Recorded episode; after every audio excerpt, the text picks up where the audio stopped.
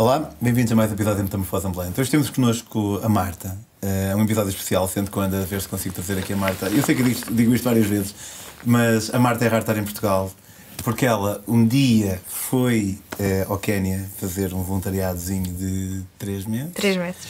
E já lá vão cinco anos. É, fiquem por aí, vão sair daqui bastante inspirados e se calhar com acesso a uma parte de vocês boa. Até já.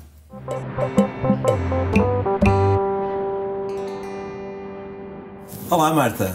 Olá Pedro. Já... Nós na verdade só nos conhecemos do... É só a segunda vez que nos vemos. Sim. Em, em carne e osso. Verdade. Estivemos juntos lá naquele pequeno retirozinho da de... Landscape. E opá, no Algarve, sabes, eu, eu, a Marta convidou-me algumas vezes para passar lá em casa dela no Algarve, quando eu lá estava. Mas eu muitas vezes sinto aquela... Como é um dia inteiro a trabalhar, sinto aquela cenazinha de ir para o meu cantinho. Voltar para casa, não é? Yeah. Tá bom. Voltar para casa é uma cena... Não sei se tu sentes muito isso de voltar para casa. Onde é que é a tua casa? O teu lar? Isso é, isso é uma boa questão, mas eu acho que ainda consigo dizer que o meu lar é no Barreiro. Ok. Acho que ainda é o lugar onde, onde eu me sinto mais preenchida de alguma forma. Ou mais eu enquanto pessoa do que só Marta... Marta... no mundo, digamos. O que é que quer dizer mais eu enquanto pessoa? Sentes que a tua identidade se dilui lá fora? Sim, sinto um bocadinho que a Marta de antigamente, ou melhor, a Marta antes do Quénia, já não é a mesma Marta de agora. Ou melhor, é, mas eu a maior parte do tempo não posso ser essa Marta. E então essa Marta acabou por ficar um bocadinho só na memória e a maior parte do tempo, se calhar o peso da responsabilidade ou o facto de saber que há tanta gente que depende de tudo isto que, que, que se criou e que construí de alguma forma e que, e que dependem de mim, de nós, das pessoas que estão envolvidas, que faz com que eu não me consiga distanciar da outra Marta totalmente, porque fica sempre aquela memória, quero continuar a ser aquela pessoa, mas no meu dia a dia não a sou. Mas quem era aquela pessoa? Ah, era muito mais era muito mais desprendida, muito mais sonhadora, não tinha responsabilidades. Bom, era uma miúda, não é? Como, como todas as pessoas antes de crescerem e de serem adultas. Portanto, esta diferença pode ter a ver efetivamente com quem, mas também com o simples facto de que és mais velha, não é? Porque é normal nós, nós mudarmos mais ou menos, ou não? Sim, mas acho que o, o Quénia tem assim um grande peso. Então eu imagino um bocado, quando as pessoas seguem o o ciclo normal da vida e têm filhos e casam, etcétera, que ficam mais responsáveis e têm alguém que depende delas quando têm filhos. E eu sinto um bocado isso com o Quénia. Mas quando estou em Portugal, como não tenho isso totalmente perto de mim, penso que tô, sou mais eu, enquanto Marta. Ok. Não sei se me fiz entender muito bem. Acho que sim. Mas o Quénia, vamos, vamos voltar um bocadinho atrás aqui na tua vida, vamos falar como é que o Quénia apareceu. Um, ou como é que tu apareceste no Quénia? Como é que esta nova Marta, como tu dizes, foi aparecendo paulatinamente na, em terras africanas? Tu juntaste um, um bocado, não sei se eram duas paixões, não sei se chegaria a tanto, mas tu dir-me-ás, porque tu já, já tinhas viajado, né, antes de, de ir para o Quénia, tinhas andado por onde? Tinha, fiz, fiz Erasmus, intercâmbio no Brasil. O que é que estudaste? Estudei em Relações Públicas e Comunicação Empresarial e estive em Florianópolis, não sei se conheces. Uh, sei que é uma ilha que está ligada à Ilha da Magia, com uma... segundo. É, sei que é bastante caro, dizem. Sim, é um bocadinho mais caro do que... É um Brasil um bocadinho diferente, não, okay. tem, não tem nada a ver com o resto do Brasil. Mas foi muito bom. E nessa altura aproveitei, claro, e viajei muito na América do Sul. E depois já tinha também feito várias viagens a Marrocos, na Europa... Uh, fui várias vezes ao Dubai, a Abu Dhabi, tinha lá muitas amigas, então aproveitava e ia lá muito e por alguns outros locais. E enquanto estavas em Portugal fazias também voluntariado, não é? Sim. Tinhas feito voluntariado com quem? Eu comecei a fazer com voluntariado quem? muito cedo e a minha grande causa são os animais, ainda ah, hoje. Ok, ainda é engraçado. Sim, eu passei dos animais para as crianças, mas mantenho os animais, tanto que nós conciliamos no Quénia o apoio também a animais. E, e fazia também com sem-abrigo, dei explicações num bairro no Lumiar, fiz também voluntariado na Casa de Saúde Mental do Telhal, então tentei fazer várias coisas para perceber o que é que gostava mais. Com a cena do sem-abrigo, uh, uh, em, suponho que seja um bocado impactante, não é? Porque nós. É um grupo de pessoas que nós, por nós, nós são seletivamente invisíveis para o resto da população. E, e se calhar eu incluo-me até nesse. Tento não o fazer. Uh, mas também tento não o contrário, não é estar ali especado a olhar, não é? mas é, é, um, é um flagelo em Portugal. Não diria que, obviamente, que há países muito, muito piores, mas uh, aquela cena que o pessoal diz, tipo, ah, muitos que nem sequer querem uma casa, não sei ah, como. Sentes que isso por vezes é verdade? Ou na eu, eu, não, eu na, na comunidade Vida e Paz, que era a, a associação com quem eu estive mais ativa, eu não fazia diretamente com sem-abrigo. Fiz algumas vezes, mas não era aquilo que eu mais gostava, porque eu não sei lidar muito bem com os pedidos de ajuda. E então eu fazia mais na parte do banco de roupa que eles têm. Portanto, não sabes fazia... lidar bem com os pedidos de ajuda? Não, por... não sei lidar. Porquê? Porque é muito... custa muito dizer que não e que não posso ajudar uma pessoa e ignorar aquela pessoa. Daí também eu ter ido fazer voluntariado com crianças muito pequeninas, porque achei que não me iam pedir nada. Ok. És uma pessoa muito complexa. Tu dirias que és uma pessoa complexa. Complicada, talvez, não sei. Com... Muito confusa também ao mesmo tempo. Ok, mas ao mesmo tempo parece-me bastante organizada. Mas, entretanto, tu um dia decidiste, ok, já tenho estas experiências todas voluntariadas, já fiz algumas viagens, e decidiste conciliar isso na mesma viagem? Sim. Em dois mil e... Em dois mil e doze. dois mil e doze? Não, em dois mil e quinze. Primeira... Não, em dois mil e doze foi a primeira vez que eu fui para o Quénia. Ok, porquê é que decidiste ir para o Quénia e não para... Olha, é uma história engraçada, porque eu fiz durante dois mil, o, ano dois mil, o ano letivo dois mil e onze e dois mil e doze, fiz voluntariado através do GAS Nova, que é uma... dentro do, do mundo do voluntariado é bastante conhecido, que é cá em Lisboa, na, na universidade, em conjunto com a Universidade Nova, e eles faziam missões para Moçambique, na altura, faziam cá em Portugal com a comunidade cigana e faziam... num outro local que eu já não me recordo, também fora de Portugal. E então eles fazem um ano de formação para depois então estás preparado para ir em missão. E eu fiz a formação toda com eles. Um ano de formação? Um ano, sim. Toda, todas as semanas reuníamos, à terça, e depois tínhamos atividades ao final de semana. Okay, Fazia, fizemos o Caminho de Santiago também, juntos. Fazíamos, foi aí que iniciei o voluntariado na Casa de Saúde Mental do Telhal. Então havia assim uma série de dinâmicas. Portanto, essa associação GAS Nova fazia um ano de preparação para, as pessoas, para os voluntários estarem preparados ou não para ir em missão. Um ano? Um ano. Bastante. Tínhamos forma- reuniões de formações também todas as terças e depois no fim de semana fazíamos ações diversas de, de voluntariado ou de angariação de fundos ou de só promoção. Lembro que íamos para as igrejas no final da missa fazer peditório, que era assim uma situação muito complicada para mim. E fazia, fizemos o Caminho de Santiago todos juntos. Foi aí também que comecei a fazer voluntariado na Casa de Saúde Mental do Telhal. Então era, foi muito interessante também, porque aprendi imenso e cresci imenso durante aquele ano. E depois no final do ano eles escolhem então quem está preparado ou não para ir em missão. E eu estava super confiante que ia ser selecionada e não fui. Sério? Porquê? Nem é sequer sério? Fui, como eu costumo dizer, é que nem sequer para a comunidade cigana me mandaram. Sério? Cá em Portugal. E então... Mas sério, porquê? Tipo, não, não, nunca justificaram. Uh, nunca percebi. E na altura, claro, caiu o mundo todo. Eu estava decididíssima e certa que, que ia fazer voluntariado. E nisso passou-se um verão e eu pensei, não, eu no próximo semestre não tenho aulas na faculdade, que eu tinha sempre, tinha um semestre em atraso. E então naquele não tinha nada para fazer. E eu já tinha junto muito dinheiro, porque entretanto inventei uma coisa que era o Bazar da Marta, e vendia as minhas coisas para ir fazer voluntariado um dia. Então já tinha dinheiro, que era, que era fundamental ter, e tinha tempo, e então fui para o Quénia fazer voluntariado. Ok, assim. Então chegas lá, mas tinhas, tinhas um contacto com alguém? Fui lá? Através da AIESEC, não sei se, se conheces, que é uma organização Conheço. universitária que está em quase todo o mundo. Mas a AIESEC não é mais para estágios profissionais? Coisas é, assim. Exatamente, só que entretanto eles seguiram também na vertente dos, dos estágios de voluntariado, como eles a chamam. Ok. Então eles mandaram para o Quénia. E estava lá uma pessoa à minha espera no aeroporto que me levou para uma casa onde eu fiquei alojada e depois houve uma pessoa que me contactou no dia a seguir para me levar para um projeto, para uma escola. Projeto? Era uma escola no meio de Kibera. Kibera sendo? Kibera é das maiores favelas do mundo. Ok. E então era no meio de Kibera, lembro que fui de não sei quantos autocarros matados e depois ao chegar à escola, depois de andar quase quarenta minutos dentro da favela, entre ruelas e, e lixo, então cheguei à escola, onde fui dar aulas a um grupo de vinte e cinco crianças, pequeninos. Ias dar inglês, suponho? Ia dar... Bom, eu não sabia muito bem o que é que eu ia fazer, ninguém me sabia explicar muito bem. Eu e sabias ia... que ias para Kibera? E sabia. E sabias, ok. E sabia. E sabia que ia dar aulas e que ia ocupar os tempos livres dos miúdos.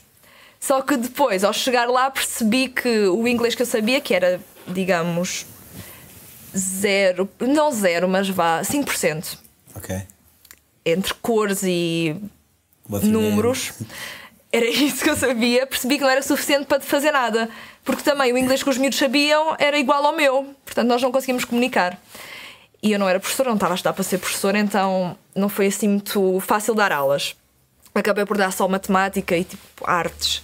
Então brincava com os miúdos, só ensinava-lhes as canções todas que me lembrava em português, os jogos, as brincadeiras. E foi assim, estive lá três meses. Três meses, ok. E passados estes meses voltaste a casa, suponho? Voltei para casa e achava que nunca mais ia para o Quénia. Porquê? Porque foi uma experiência muito boa e muito intensa, mas ao mesmo tempo horrível. Porque eu não conseguia comunicar com as pessoas, eu sentia-me completamente frustrada, não conseguia falar com ninguém. Eu passava os dias sem falar com pessoas. Estava na escola, falava, tentava comunicar com os miúdos, não conseguia. Todo o cenário onde eu estava envolvida, porque Kibera é um lugar... Eu sou apaixonada por Kibera, mas reconheço que não é um lugar bonito. Nem é um lugar onde as pessoas se sintam ah, bem. Um quando disseste, o autocarro ia pelas novelas e pelo lixo, deu-me a entender que possa não ser muito bonito. Se o lixo é uma palavra usada para descrever. Sim. Mas, sim, mas percebo também. Se calhar és apaixonada pelo componente humano de Kibera, não pelas, pelas geografias. Toda a sua dinâmica, entretanto, pronto, aprendi a gostar. Mas tu não conseguiste falar com ninguém, nem com o pessoal que estava em tua casa, não é? Uh, não, entretanto tive várias experiências. Inicialmente vivi numa casa com uma senhora queniana, com mais um rapaz que por acaso era português, mas ele ao fim de duas, três semanas foi-se embora. Depois vivia com estrangeiros, portanto falava em inglês, mas ninguém me percebia, não percebia ninguém. E depois, entretanto, mudei para uma casa com mais voluntários, onde também era só chineses, estrangeiros, que falavam... Os chineses não falavam inglês, os outros também me falavam inglês, mas eu não conseguia comunicar com eles. Então havia lá alguns brasileiros, foi o que me safou. E foi, foi assim uma experiência muito engraçada nesse sentido. Então voltaste achando que nunca mais ias para lá? Mas depois achei que nunca mais ia voltar, porque entretanto também não me consegui identificar muito com as pessoas do Quénia, por N motivos, corrupção, modo de estar, questões culturais principalmente, e porque também a relação com, com as pessoas que coordenavam a escola onde eu fazia voluntariado também não foi a melhor. Mas depois, ao regressar a Portugal, percebi a quantidade de pessoas que queriam que eu voltasse ao Quénia, queriam conhecer as crianças e saber como é que as crianças estavam, e queriam, davam-me coisas na rua para eu levar para o Quénia, davam, compravam... Amigos teus? Pessoas que eu não conhecia também. Mas como é que eles sabiam? Porque entretanto, quando eu cheguei do Quénia, saiu no, nos, nos telejornais, na T V I, saiu logo assim uma cena bombástica que eu não fazia ideia do que é que estava a fazer. Dei uma entrevista, por acaso na, na comunidade Vida e Paz, que era onde eu fazia voluntariado na altura. Isso está online? Está. Vamos tentar meter isto no primeiro, fixado no primeiro comentário deste, deste episódio. E eu depois lembro que dei a entrevista e na altura fiquei contente. Olha, tive aí contactão, vou dar uma entrevista. E os meus amigos dizem, pá, isso é fixe, isso vai dar uma dimensão brutal à cena. Eu, vai, sim, está bem. Entretanto fui-me embora, fui, para, fui viajar para a Europa. E eu lembro que estava em Londres e o meu pai ligava-me, ligava-me e eu até pensei, bom, aconteceu alguma coisa, porque eu nunca falo com os meus pais. Meu pai, para me ligar, de certeza que aconteceu alguma coisa. Então ele diz-me, tens que ir ao Facebook, não sei o que é que está a acontecer, estão milhares de pessoas a tentar contactar-te, ligam para mim, ligam para a tua mãe. E eu fui ver, então se tinha saído a reportagem e eu tinha centenas de mensagens, que muitas delas ainda não respondi sequer. Fiquem, esperem que a Marta responderá, não se preocupe. Porque foi realmente, foi uma coisa, pá, foi, foi incrível, porque se calhar na altura não se fazia assim tanto voluntariado, ou nunca tinha saído assim um exemplo de uma miúda que tinha ido para o Quénia e tinha decidido colocar crianças na escola, não sei, e teve assim um impacto brutal. E então as pessoas começavam a abordar-me na rua. Lembro-me, vinham, vinham pessoas ter comigo, ah, é a menina do Quénia, eu andava no Barreiro, é a menina do Quénia, olha, toma dez euros para levares para os meninos, para comprares comida. E eu comecei a pensar, ok, se calhar tenho que lá voltar. E foi assim que eu voltei e continuei a ir e nunca mais deixei. Voltaste quando? Agora, em, voltei em dois mil e treze, logo. Logo no ano a seguir? Sim.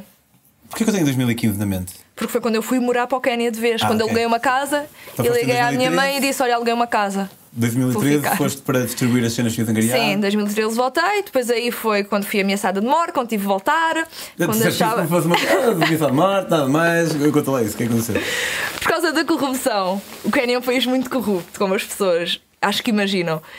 E eu tinha noção disso, mas nunca pensei que fosse... Quer dizer, percebia no dia-a-dia em coisas mínimas e básicas que havia corrupção. Ouvia falar da corrupção a sério, como assim uma cena tipo tabu, uma coisa gigante. E depois houve uma altura que eu então percebi que eu própria tinha, tinha-me apanhado pela corrupção. E basicamente uma escola pública em que eu tinha posto lá crianças a estudar e tinha pago um valor um bocadinho exagerado para cada uma delas ter acesso a essa educação. E então, afinal, percebi mais... Quando comecei a perceber um bocadinho melhor de inglês, quando comecei a perceber o que é que andava a fazer no Quénia, percebi que, afinal, a educação... Aquela escola, por ser uma escola pública, era gratuita, eu não tinha que pagar. Ah. Então fiz uma queixa no Ministério da Educação no Quénia, por descargo de consciência, e pronto, no dia a seguir tudo mudou e tinha pessoas atrás de mim, mandaram-me embora da escola onde eu ajudava, disseram para nunca mais voltar, que me iam fazer muito mal, para eu desaparecer de Kibera, nunca mais voltar ao Quénia, e eu okay. vim-me embora a correr com medo. Para Portugal? Sim. Só para ver se eu percebo, então tu foste fazer o AIESEC e na altura davas aulas, mas com algumas deficiências porque não conseguiste falar inglês muito bem. Exato. De, depois, ainda não estavas a meter miúdos na escola nesses três meses? Não, foi no final só dos três meses que comecei a meter miúdos noutra escola, porque já estavam. Miúdos já tinham ido. Não, miúdos com quem que estavam na outra escola onde eu, onde eu era voluntária. Porque eles já tinham idade para ir para a escola, para a, escola a sério. Ah, bom, okay, mas não havia okay. forma de, de irem. Foi okay. o que me venderam na Depois, altura. Uh, reportagem na T V I, Portugal, voltaste. Exatamente. Uh, Voltei, fui ameaçada de morte. Voltei para Portugal e disse: ok, nunca mais vou. Se esta gente não quer ser ajudada, eu não volto. Os meus pais diziam: não voltas, não voltas, não voltas. E entretanto, em dois mil e catorze, voltei para garantir que aquelas crianças continuavam a estudar. Portanto, voltei por quinze dias ao Quénia, que foi completamente ridículo. Foi, foi ir a correr, pagar a escola, pagar tudo, reuniões, deixar tudo acertado e voltar para Portugal. E correu tudo bem, não me mataram. Então a partir daí voltei a ir e vir. Foste ir, voltando. Ir, ir, ir, ir. E, e um dia decidiste fazer algo. Sim. Que foi... E depois comecei a perceber que se calhar a minha vida passava por ou algo entre Portugal e Quénia, porque eu no fundo eu não tinha nada que me prendesse a Portugal, não tinha nada que me prendesse ao Quénia, na verdade, mas... eu sentia-me mais feliz no Quénia a fazer o que estava a fazer. E então fui indo, fui Foste ficando. E decidiste ficar lá Sim. em dois mil e quinze. Que é que, lembras-te mais ou menos o que é que deu o clique para ficar lá a viver em dois mil e quinze? Uh, tipo, bom, na verdade, mais... na verdade lembro-me. Foi, comecei a namorar com um rapaz de Kibera okay. e, e comecei a, o projeto aumentou, comecei a receber muito mais crianças. E por que não ficar? Então aluguei uma casa e fui ficando. E na altura ele lançou-me o desafio: vamos abrir um centro. Então alugámos um espaço muito grande, que ainda hoje é o nosso espaço, e que funciona como sendo um A T L. Ok, é uma, é, portanto tu criaste um A T L na, dentro de Kibera? Dentro de Kibera. Tu vives em Kibera? Eu vivo em Kibera. Mesmo lá na... E em termos de... Mas não vivo numa barraca, já vivi, agora já não. Ok, e achas, não achas que devias viver? Não, estou a brincar por causa daquilo que tu disseste, está um bocado em off. Uh, já vivi, uma... já tive a experiência. A Marta disse uma cena que eu achei bastante interessante e triste também, que sentes que por vezes há uma certa, um certo, uma certa expectativa acerca de como é que tu deves viver a tua vida porque estás envolvida em voluntariado. Sim. O que ainda é que te dizem? Pá, ainda há alguma, alguma, algum estereótipo, não sei se é essa palavra certa, eu às vezes não uso bem as palavras, em que as pessoas acham que, ok, certo, eu fui fazer voluntariado inicialmente, durante muitos anos fui voluntária porque tinha a minha vida pessoal organizada para conseguir manter-me assim. Felizmente, neste momento, já sou funcionária do, do From Kibera With Love. E isso faz com que eu seja uma pessoa normal. Portanto, eu, eu sou paga pelo trabalho que faço e posso ter o, momentos de, de luxo, não é de luxo, de prazer e de lazer. lazer também. E posso fazer o que quiser com o meu dinheiro pessoal, que é o meu dinheiro pessoal. Mas há muitas pessoas que, que não conseguem separar isso e que acham que... eu, como fui voluntária há muitos anos, ou como sou voluntária, como as pessoas quiserem chamar, devo viver como eles, não posso dar ao luxo de certas, certos comportamentos, de certos, hum, de certos momentos de prazer, e que devia viver como eles, como já vivi, devia então, eles, andar a contar os questões todos. As pessoas que dizem a ti que tu devias ver dessa forma vivem como? Vivem da forma como a maior parte das pessoas vive, que não tem que estar a cavar com ninguém, não é? yeah, yeah, yeah. Não, porque há, há muito essa questão que, como são, são a associação vive de donativos, de, do dinheiro dos padrinhos, do dinheiro que angariamos em eventos, das vendas que fazemos, do que seja, mas é preciso ter funcionários. Nós temos dez funcionários no Quénia que recebem um salário todos os meses. E para isto tudo continuar a funcionar, de alguma forma ou por algum motivo, é preciso que eu continue dentro disto e que continue a querer que isto aconteça. Portanto, se temos dez funcionários no Quénia que recebem um ordenado todos os meses, então se calhar chegou a altura em que também eu posso receber. E isso foi um passo muito importante, mas que muita gente não compreende e não percebe porque é que eu posso ter uma vida fora do From Kibera With Love. Yeah, isso até me deixa um bocado nervoso, um, assim, uh, reativo, porque efetivamente também tens... As pessoas esperam que os, que os outros, que neste caso tu, eh, sejam uma espécie de, de monge, que, um esteta que abdica de tudo. Ou Madre Teresa. Ou Madre Teresa, yeah, que abdicam de tudo em prol de todos. E, e realmente, tu se calhar podias fazer isso durante um ano, ou dois anos, ou três, mas depois, no, se calhar, o prazer que tu tinhas na vida e, e, não, não ia ser grande coisa, e estavas em burnout e acabava tudo, não é? Sim, exatamente. E oh. eu tive muitos anos assim. E porque uma coisa é aquela... Pá, o pessoal, para não estar aqui a dizer ninguém em específico, mas o pessoal que se aproveita de, de uma instituição para comprar um vestido de sim, vinte sim. mil euros que usa uma vez, ou dois mil euros que usa uma vez. Outra coisa é o pessoal ganhar o seu ordenado, que, que, ao qual tem direito para poder viver a sua vida, e as outras pessoas uh, criticarem isso. Uh, efetivamente é... Opa, eu já tive a minha experiência africana.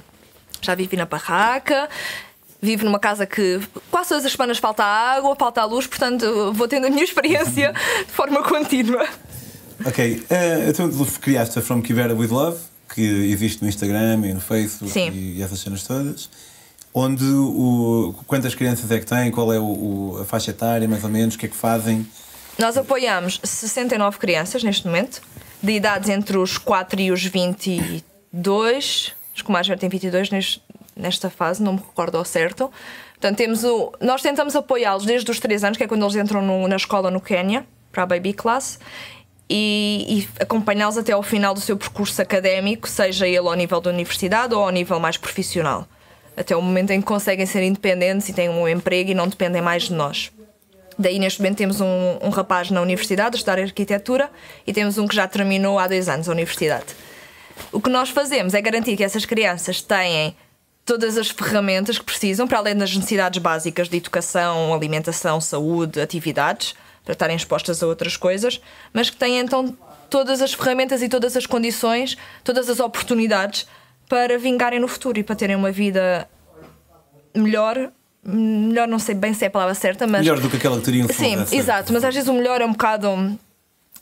Com mais opções. Exato, com mais opções, em que vão ser expostas a outras coisas, vão ter um horizo- uns horizontes mais abertos e vão poder escolher o que é que querem fazer no futuro. Não têm que ser condicionadas. Se a minha mãe lava a roupa na casa de alguém, eu também vou acabar assim, porque sou mulher e vou ter filhos daqui a dois anos e pronto, vai ser esse o meu futuro. Yeah. Uh, explica-nos quem é aquela menina que leu aquela carta para a U N A S. Aquela menina... E porquê, e porquê é que ela leu essa carta para a U N A S? O que é que essa carta significa? Porquê a U N A S? Sim. E, e quem é a menina? A menina é a Mildred, que é assim uma grande figura na nossa associação. Há miúdos que têm realmente o dom de tocar em todas as pessoas e a Mildred é uma delas. E ela é afilhada do U N A S, do Maluco Beleza, desde que eu vim cá há uns anos. E ele garante que... Já agora podem ver também, Maluco Beleza, Marta Baeta, provavelmente... Sim, acho que ainda, acho que ainda existe. Sim. E, e graças a toda a equipa e todas as pessoas que apoiaram na altura, a Mildred continua a ir à escola todos os anos e tem alimentação, participa na acrobática e tem tudo o que precisa para ser uma menina como todas as outras. Bom, isso parece uma ponte perfeita para tu também dizeres lá à casa como é que o pessoal pode... Talvez esta não seja a única forma, não sei, mas tu sabrás dizer. Sim, há muitas formas de nos ajudarem. Podem ser padrinhos, como o Rui Unas é e o Maluco Beleza. Dear Rui Unas, I hope this letter finds you and your family well. My life changes, my life changes covid nineteen started. My school closed and I have been at home waiting for the days that I, I have acrobatic classes to come to the project. Next year I will repeat class five. Now I am twelve years old. I am in class five but I am still short. When you come to Kenya, we can play the iron game. I will win. My father and five brothers and sisters want to meet you. I want to tell you that I want to tell you that I'm also a Maluca Beleza. Thank you for all the help. Big kiss, Mildred. Bye! Portanto, no fundo, basta sempre que nos escrevam que nós esclarecemos como é que nos podem ajudar. No Instagram ou no Facebook. Exato. Uh, podem também fazer voluntariado connosco, tanto no Quénia como em Portugal. Nós recebemos voluntários lá durante todo o ano. Podem ser... Uh, nossos amigos só e fazer um donativo para a associação quando bem o entenderem. Podem também, nas nossas redes, vão encontrar o no, a nossa loja em segunda mão. Temos agora uma loja em segunda mão que se chama Bazar with Love, que a ideia é aproveitar os donativos que nos dão e que não são adequados para as crianças ou para o, para o local onde eles vivem.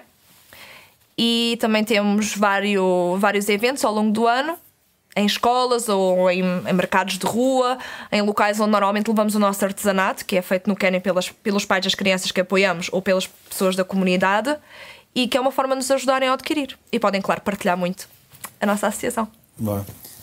Vês-te lá muito tempo? Vejo-me lá para sempre. É.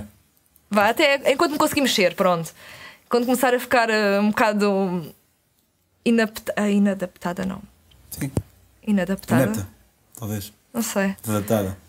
Enquanto quiseres, enquanto me mexer e enquanto que não depender de ninguém, continuo a ir para lá. Muito bem, obrigado pela tua partilha. Obrigada, eu. Pessoal, ouviram isto tudo? Temos aqui uma pessoa que do, do nada criou algo que é bastante inspirador. Podemos todos ajudar de mais que uma forma, como a Marta disse. Sigam a página From Kibera With Love. Enviem mensagens que a Marta vai responder. A página pessoal da Marta é Marta Baeta, não é? Marta Baeta? Marta, Marta Gabriel. Baeta Gabriel. Marta Baeta Gabriel também. A Marta vai... vai tu vais dar... Nós vamos ser colegas, somos os dois da Landscape. Sim. Vais ser também guia da, da Landscape por lá, não é? Vou ser o Quénia. O Quénia, obviamente. Parece-me um país bastante adequado. E... Um, ias... Ia dar-te uma prenda. Ah, a sério? A sério. Para ti, para o Marco e para o Unas, que são okay. Os caderninhos da nossa associação. Nice, obrigado. Escolham um animal que gostam mais. Boa. E para vocês fazerem os vossos diários de viagem. Muito bem, muito obrigado. Obrigada eu. Pessoal, uh, espero que tenham gostado tanto quanto eu. Vemos para a semana. Não vou pedir para, para apoiarem Metamorfose este episódio. Põem a nota. Tchau, tchau. Vemos para a semana.